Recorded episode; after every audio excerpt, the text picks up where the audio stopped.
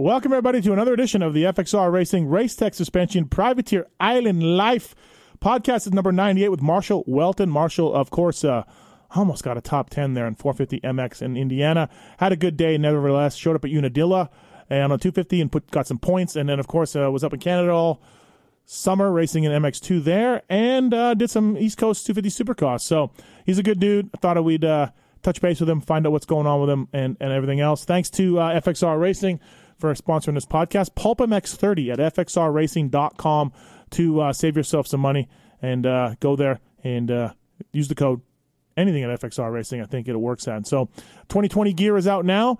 Of course, you see a lot of riders wearing it, from Luke Reslin to Filthy Phil to Marshall himself. FXR Racing, designed by racers for racers. Again, use the code Pulpmx35. Racetech.com. Pulp19 is the code to save. Get your suspension service, get your oil change, get the revalve done, get motor work done, get your motor rebuilt. Pulp19 will save you at racetech.com. They've got a long line of history of racers, be it privateers, be it factory, be it teams, whatever it is. Racetech.com will have you dialed in. Thanks to Namura as well. Their industry-leading top-end repair kits offer everything you need to rebuild your top end at a price that will keep you riding every single weekend. Pistons with an attitude. No matter the budget, from the professional race shops to privateer garages, Namura has you and your wallet covered. Full line of cast and forged pistons for every MX application you can think of. Namura.com, Namura.com. Scosche as well is on board with us. Scosche, proud sponsor of the Rockstar Husky team, of course. Scosche.com, use the code PULP25 at checkout. Check out these boom bottles they have. They have a can opener or a bottle opener on them. They got a magnet on one end. They're great for the garage. They're great for the boat. They're great for the van. I've got three of them all around my house and in my garages and stuff. So, yeah, it works well. Scosche.com, Pulp25 at checkout to save money with those guys. And Maxxis tires, mountain bike tires, dirt bike tires, light truck tires, trailer tires, UTVs. MXST, used by AJ Cantanzaro and Supercross, so you know they're pretty good. Developed by the king, Jeremy McGrath, so you know they're pretty good there too. They work really, really well, and thanks to those guys for coming on the podcast. Thanks to you people for listening as well. All right, here we go. Number 98 with Marshall Weltin. All right, now as promised on the FXR Racing Racetech Suspension Privateer Island Life. Number 98, it's Marshall Weltin. We did one earlier in Supercross, catching back up with a real good guy in the pits, and a guy I'm really happy that he ended the season on a high note. Marshall, what's going on, man? How are you? Not much. Hey, I wasn't sure if you meant this was Privateer Podcast 98 or what, if I'm actually number 98 for next year. Well, that's really funny you brought that up, because my first thing was, it's ironic because you should be somewhere around there, right? Like, this is number 98, so. but I think you will be 97, 98, or 99. That'd be cool. Yeah, I haven't looked at the numbers, but it would be cool to be a two-digit. Yeah, I think you will. We put it up on Pulp, like a preliminary list. If AC takes 9, that'll help you out, you know. But okay, yeah. So, how good does that 11th feel in the final moto of the year for you? It feels pretty sweet, actually. Yeah, and it's just cool to pass into the top 10 for a little bit. And I didn't I actually moved into that position. I didn't just fade back. So it's cool to run that pace and kind of show myself. And I mean, that pace is incredible for how fast those guys go for the whole moto. I train with Phil and, the top guys all the time, so it's not really a shock of how fast they're going, but for me to actually, be in that range for a little bit, it's kind of refreshing in a way, because it's, reassuring that I can do it, but it's kind of get beat down sometimes. Yeah, really, right? It is tough. This sport it can get that way. I was watching you off the start. I had you in fantasy, in my Pulp MX fantasy, of course, but I was up in an announcer's tower behind the gate. And you were right, kind of in the middle of there. So I don't know why. I just I fixated on you. And who are you beside? Someone else. Bloss. Yeah. Bloss and maybe Tomac. Yeah, I think Tomac was on your right. Date. Bloss was on the left. Tomac to my right. Anyways, so I happened to just be watching that. And dude, you got a terrible start. It was pathetic. Yeah, I've been doing 1 foot starts all season. And I don't know. I just am I haven't had good starts. I'm going to go back to a 2 foot start right now and try it. Feet off the back, basically in my rear tire.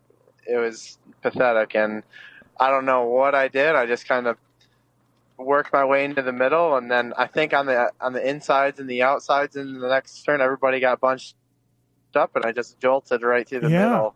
And all of a sudden, I'm like, hey, all right. I don't know how you did it, man. It was impressive for sure. So, thanks. Yeah, you managed to do it pretty well. It so the moto, you know, you're up there, right? Like you said, you're passing in the top 10 for a little bit. You're battling with Freddie Norn. You're battling with some different guys. How was the pace? How did you feel? I mean, were you perfectly fine with that? Were you surprising yourself? How was all that? Well, I haven't really ridden the 450 in maybe 4 months now. I just kind of jumped on it as a last minute, just go have fun type of deal. And they definitely, the way they exit the turns, they're not easy or smooth on the bike. Mm-hmm. And when you're behind those guys and they're exiting, there's no rolling on the throttle or just being easy with it.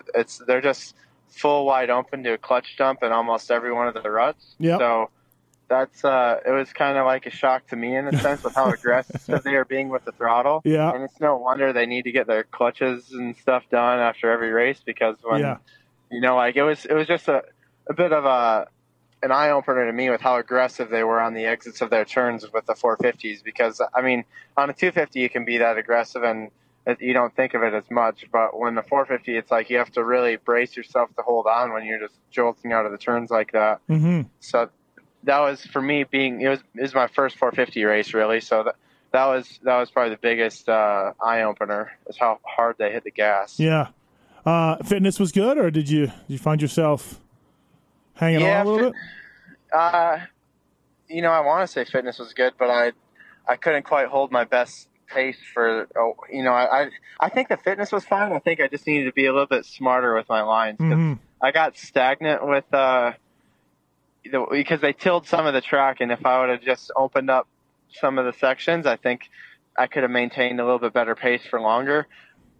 But at the end, I mean, I was struggling. I really had to dig in the last 4 or 5 laps. And it wasn't even that hot. So, I mean, right.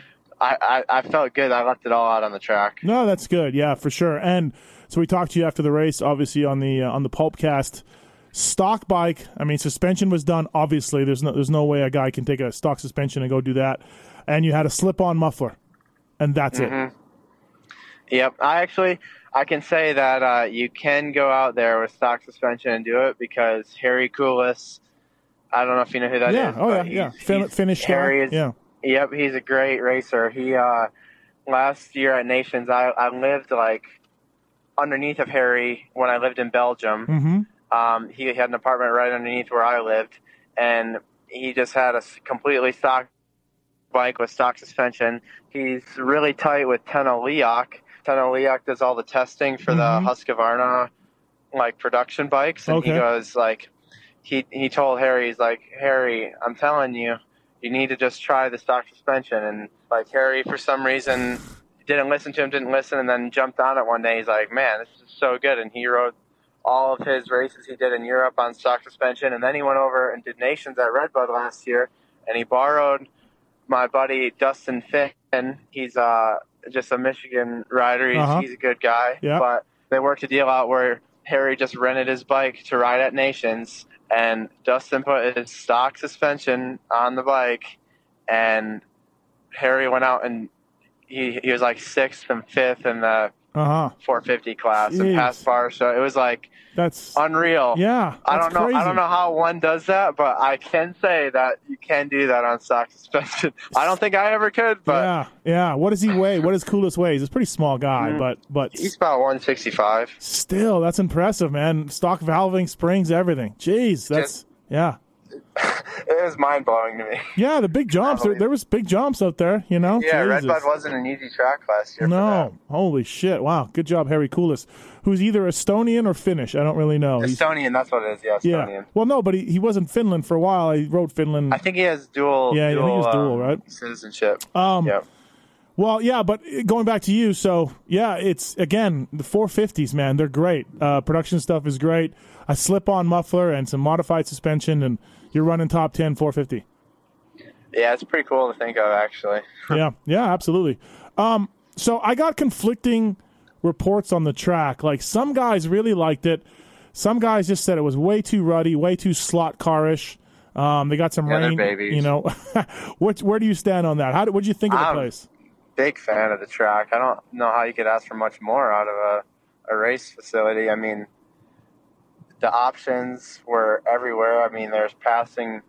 You know, if you wanted to pass somebody, all you really had to do was set them up. There wasn't one line in any section, and I think the technicality of it, you needed to have a good bike set up, and I can't complain one bit about the track. Yeah. I thought it was amazing. Okay, all right. So did it seem slot car-ish, too ruddy, or no?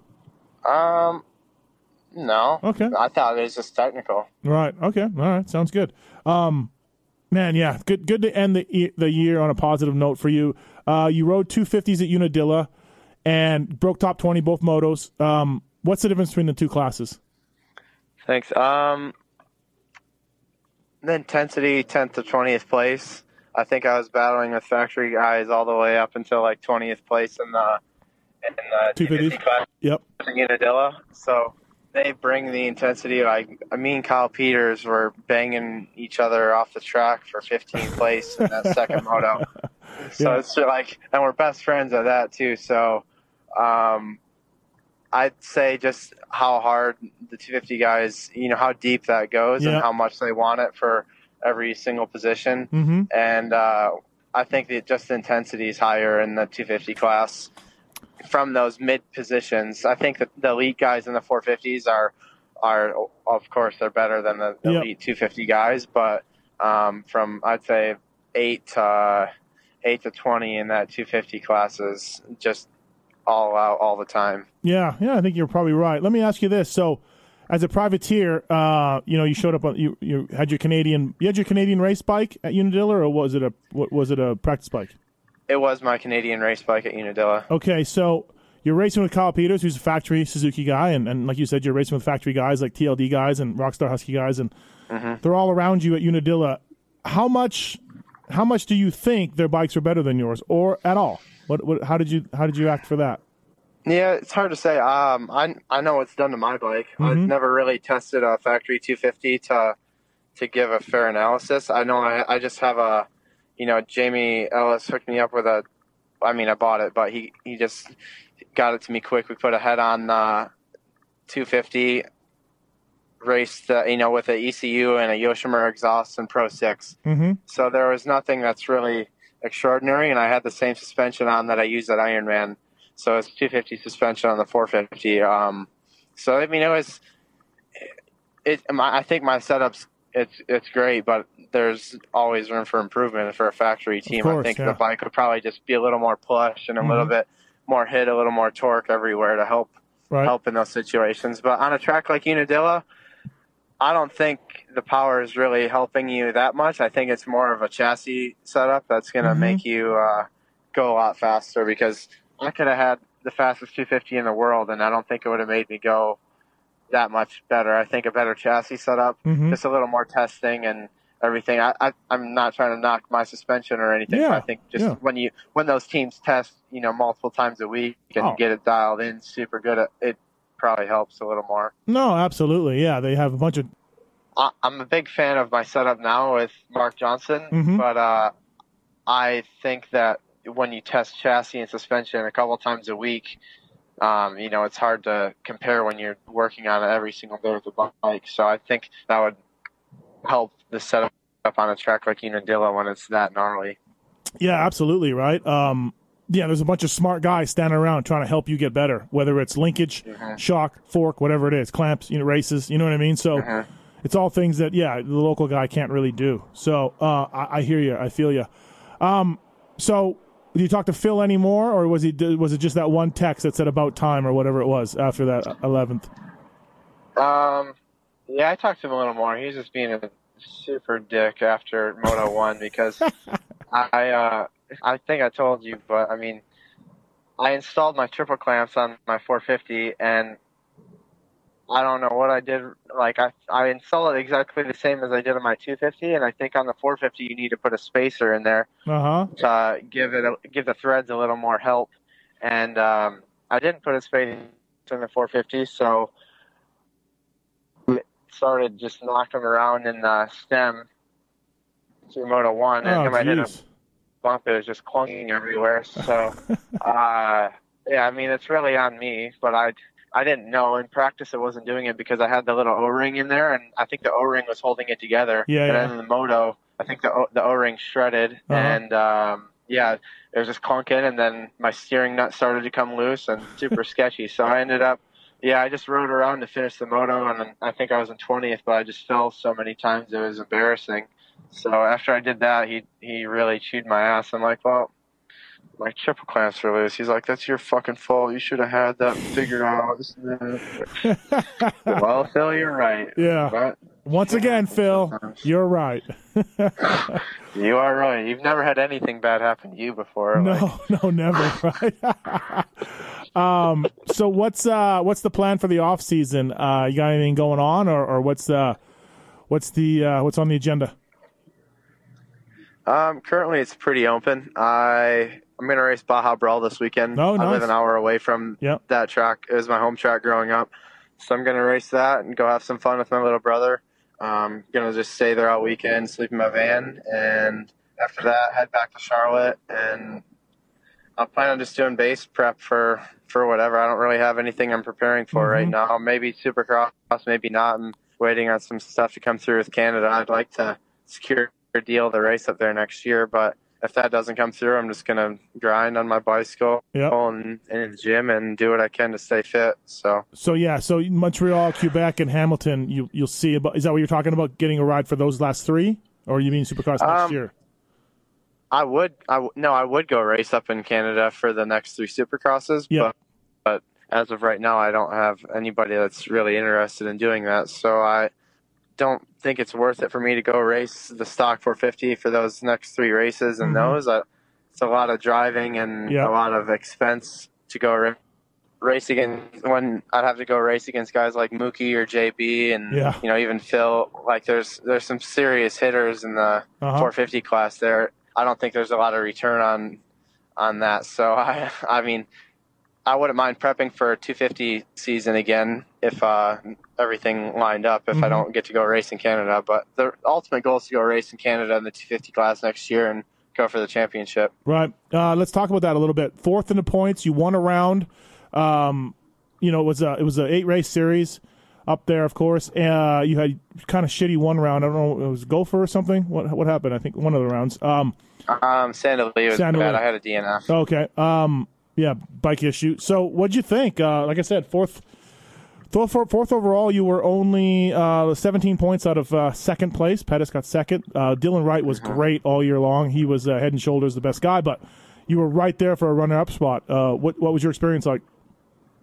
Yeah, Dylan earned it. I mean, it's hard to dispute it. He won like 8 out of the 10 last motos, I think, so he was killing it. But I think I really had a contention for that second place spot if we eliminate that bike DNF. But I mean, it's kind of is what it is now. You can't look back on stuff like that and dwell on it. I think it was fun though. I mean, the first 3 races I had a blast. Yep. Went into the East Coast and I really had higher expectations for Gopher. I thought I'd probably smash it there, but when I started in 20th place each moto, and it just made it hard on myself. So by the time I moved up into that 4th place spot, it was already too late. The leaders were 25 seconds ahead of me. So I really had higher expectations, but I thought the tracks were really good, excluding maybe 1 or 2 of them that were pretty local. Yep. But I thought I had a good time racing. I really enjoyed it. Yeah, 4 podiums, including that win, like I said, out of 8 rounds. It was a good season for you. It was competitive. Like I went to Calgary, and I saw you. Like Pettis was injured, and he was getting better and all that. But between yourself and Osby and Reslin and Dylan, until he kind of took control, like it was some deep racing, and we hadn't seen that. I don't know how closely you follow the Canadian race. We hadn't seen that in MX2 for a while. So it seemed like a, pick a guy out of a hat, and where you start, it could be anybody. And that was cool to see. Mm-hmm. No, I think we're all really close with, for sure. There's about five of us that are right there, all close to each other. And I mean, it's fun racing against those guys all season. Laid back series, huh? Laid back, pretty casual. Everything is run up there. It is. I don't mind that part. It's just my biggest complaint. It's sometimes they just kind of make things up as they go. And it's like in Sand Del Lee, I had that bike DNF in Moto 1, and it was hot. It was like conditions where I thought I'd be thriving, and all of a sudden as they're going down the starting line, you know, one guy kind of shouts out to the crowd, and he's your boy actually. He goes, "Yo, it's too hot. We need to shorten up the motos." And I'm thinking, like, are you serious right now? We're only doing 25 plus G's to begin with. Yeah. And who was it? Who yelled that? And number 5. What? Number 5 did. Dude, he's ripped. He's in shape. He's in, like, mega shape. He's king cycle guy. Wow. I was shocked, too. Yeah. I'm surprised because, that dude's in shape. So, for people who don't know, the MX2 class in Canada, because it used to be a regional series, it used to be East-West, it's 25 minutes, and it's way less purse money than 450s. It makes 0 cents, and I really thought the Rockstar Triple Crown guys, when they took over from the CMRC, would make it same pay, same amount of minutes because it's a national class. But nope, they don't do that, and it boggles my mind. And then, like you said, they shortened Sand Del Lee, and Phil lost his mind because they shortened the 450 class also. Like, yeah, that was weird. That was weird. Well, just the way they went about it was kind of screwy because we're on the line setting our whole shot devices, about to go out for our sighting lap, and it's like, we're shortening the motos. It's too hot out. Tyler says so. Well, it all started because of him. You know, he brought the idea. And then Daryl, the referee, looks like he's about to have a heat stroke. Like, you can tell he's dying. And it's like, I get it's hot out, but guys, come on. Right. And again, you're not doing 30. You guys aren't doing 30. Jeez. Yeah, there's that, and then the Minnedosa incident when they canceled Moto 2 because they didn't have the track markers. Yeah. There's some little things. But I think overall the series was great this year, though. Yeah, they're working. They're trying hard. The Manitoba round was weird because everyone was still riding. They were still jumping jumps. Yes, it was muddy. But yeah, I don't know. It's weird, man. You rode for Sky Husqvarna team this year. You and Cade Clayson. How'd you and Cade gel? Well, I think we did about as good as we could do together. Yeah, I've known Cade for a long time, but we didn't have any blowouts. We had fun. I enjoyed it with Cade, actually. Yeah, and then is there a chance going back there next year, or are you looking for something else? I have no clue, honestly. No, one way or the other. He hasn't talked about anything in the future with me yet, so still see what happens. He's seeing what's happened. Yeah. Did you want to stay on Husqvarna? Or does it matter? Would you ride anything?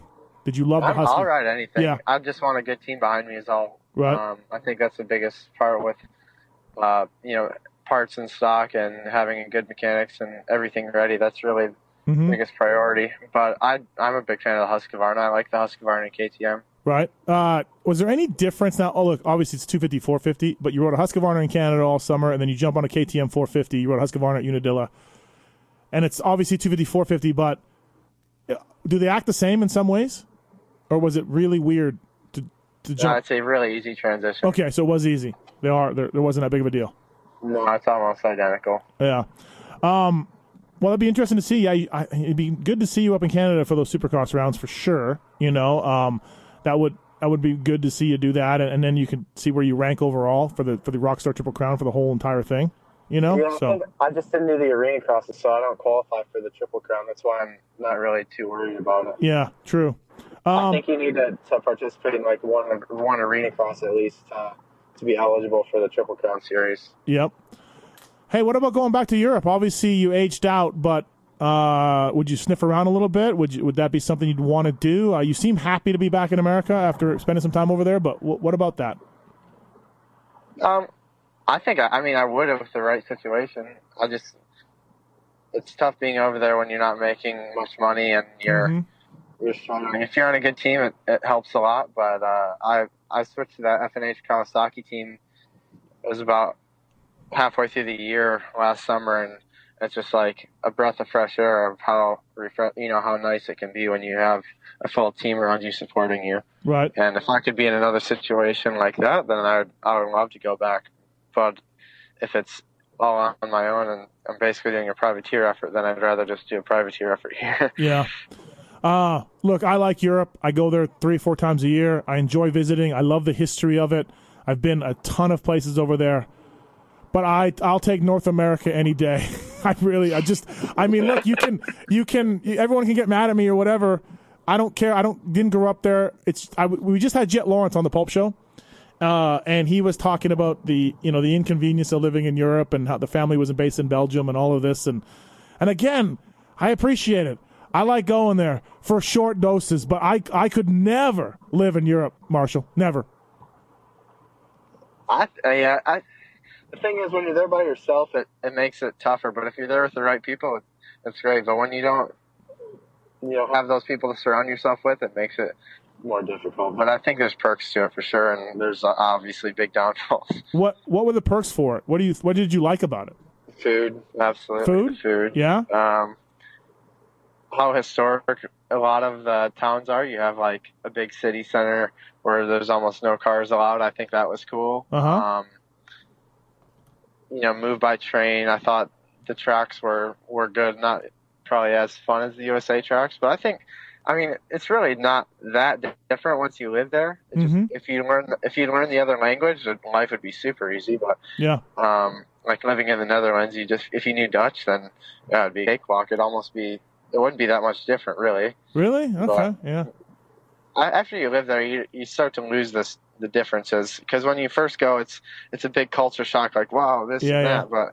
Yeah. But after you're there, it's like everybody still does the same thing: go to sleep, go to work, and then repeat the next day. Yeah, so. Yeah. For me, the inconvenience is inconvenience. I don't know, but maybe that's part because you don't know the language, you don't know where you're going, so it's not convenient, right? I think if you'd spend some time there, you'd figure it out. Maybe. FXR Racetech Privateer Island podcast number 98 with Marshall Weltin. FXR Racing, designed by racers for racers.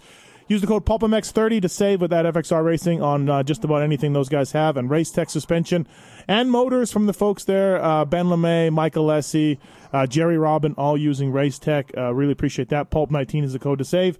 Namura Technology, Pistons with an Attitude, namura.com, Namura.com. Fully visit your local dealer or more information about the innovative piston kits as well as their other product lines. Scosche, Scosche.com. Use the code PULP25 at checkout to save with Scosche. Family owned and operated. Rockstar Husky, obviously using Scosche. And also Maxxis Tires, AJ Cantanzaro, Privateer Hero, using Maxxis Tires in Supercross this year. So thanks to Maxxis as well for making it happen. Marshall, Scosche is going to send you a little privateer package for doing this show. So thanks to the folks at Scosche. Yeah, for real. I'll get your information after the podcast. So thanks to Scosche for doing that. Speaking of Supercross, and AJ Cantanzaro, it didn't go well for you, not anywhere near what you thought you would be. You worked with Brock Tickle, of course, before the year. Looking back on it, what happened? I think the bike was great. I think my fitness was great, and even my practicing was great. I just, when I got to the race, I kind of froze up. I didn't have the experience, and it's like I could never really ride free or ride to myself, and I did not have the whoop practice that I needed. I was out in California practicing the whoops, and you might as well just hit a straightaway instead. There wasn't much technique there, and I got to the East Coast, and I practiced them at Pulpmx for about 4 weeks or so, but they weren't anything too gnarly. And then when I got to the race, when I seen them all cupped out and huge, it was like a culture shock. Weird, right? I mean, because, like you said, I guess just nothing can prepare you for the ones at the race. Yeah. Huh. I mean, when you get to the race, it's a whole nother deal. Yeah. You talked much to Covington, to Big Air Tom and his problems, his issues. Did you saddle up to him and both of you go, holy shit, man, this is different? Me and Tom still talk a lot. We're still really good buddies, but he, I don't think he knows himself. Yeah. We talked about it and tried to diagnose him, and he's just at a loss. So I get I get some of your issues because you're a full privateer. He was a factory guy with all those smart people that we talked about hanging out and trying to help him better, and never mind the Supercross test tracks. And I'll never understand how he couldn't adapt. I'll never get that. It was a weird thing for him because he's better than that, that's for sure. Yeah, he had a full deal at the Baker's factory, and even with RC, and he was surrounded by, I think, the best people he could be surrounded with. So I think it was just a mental block with him. Right. Honestly, I can't tell you. Yeah. For yourself, will you try it again? Oh, I definitely will. Yeah. Okay. So it's kind of hard to put it together as a privateer, but yep. I think I'd find a way. I already have my suspension bought now, so that's a huge expense. If I could just stay on the KTM and use WP, then I think that'd take a lot of my expenses out. So yeah, I do it a little bit differently now. I hired Brock, and we worked really well together. But I mean, I think I could probably save a little bit. I mean, it was just super expensive. Yeah. I did that with the full twisted engine, and I didn't go light, but I didn't want to look back on the year and be like, oh, if I would have just put this much into here and try this and that, then I didn't want to look back and have a regret on what I could have done. For sure. So that's why I went all out with it. But I could do it again this year now, knowing what I know now, and have a good program. From people I talk to, you're not scared to work hard off the bike. Even Crusty Phil will give you some credit for working hard. So that part is taken care of by the sounds of it. You know what you're doing off the bike, and you're not scared to put the hours in and the miles in on that. So, yeah, you could just kind of put the rest of the package together, obviously, but Brock spoke highly about you and your work ethic and everything else. So, you just gotta, you gotta think you'd be better with more experience second year, right? Yeah, I think so. I mean, I kind of screwed myself too.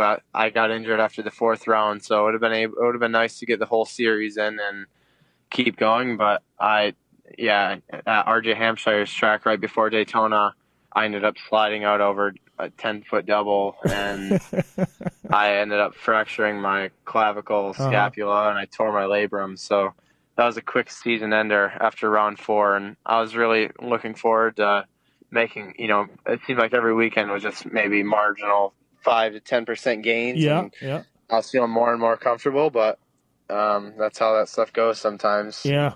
So we'll see you as a privateer on the East Coast, and hopefully Canadian Nationals right now, roughly, in August, late August. This is what roughly the plan is, unless we can get a team to step up for both, or for one or the other, or whatever. Yeah, honestly, it's just a big question mark right now, so I can't really confirm any of that. But I have a feeling if I get a deal with a Canadian team, they're not going to want me to go race Supercross. Yeah, maybe a few West Coast ones, which I would love. I'd love to go do that, but by the sounds of it, everyone I've talked to isn't very keen on it. Mm-hmm. But if I could secure a Canadian deal, I'd put my main focus into just racing in Canada. That'd be the that'd be the big focus. But I mean, dude, you could be national champion. I mean, you weren't far off. You know the tracks. Cool. Yeah, that'd be awesome to go up there and make a little bit of a living doing that.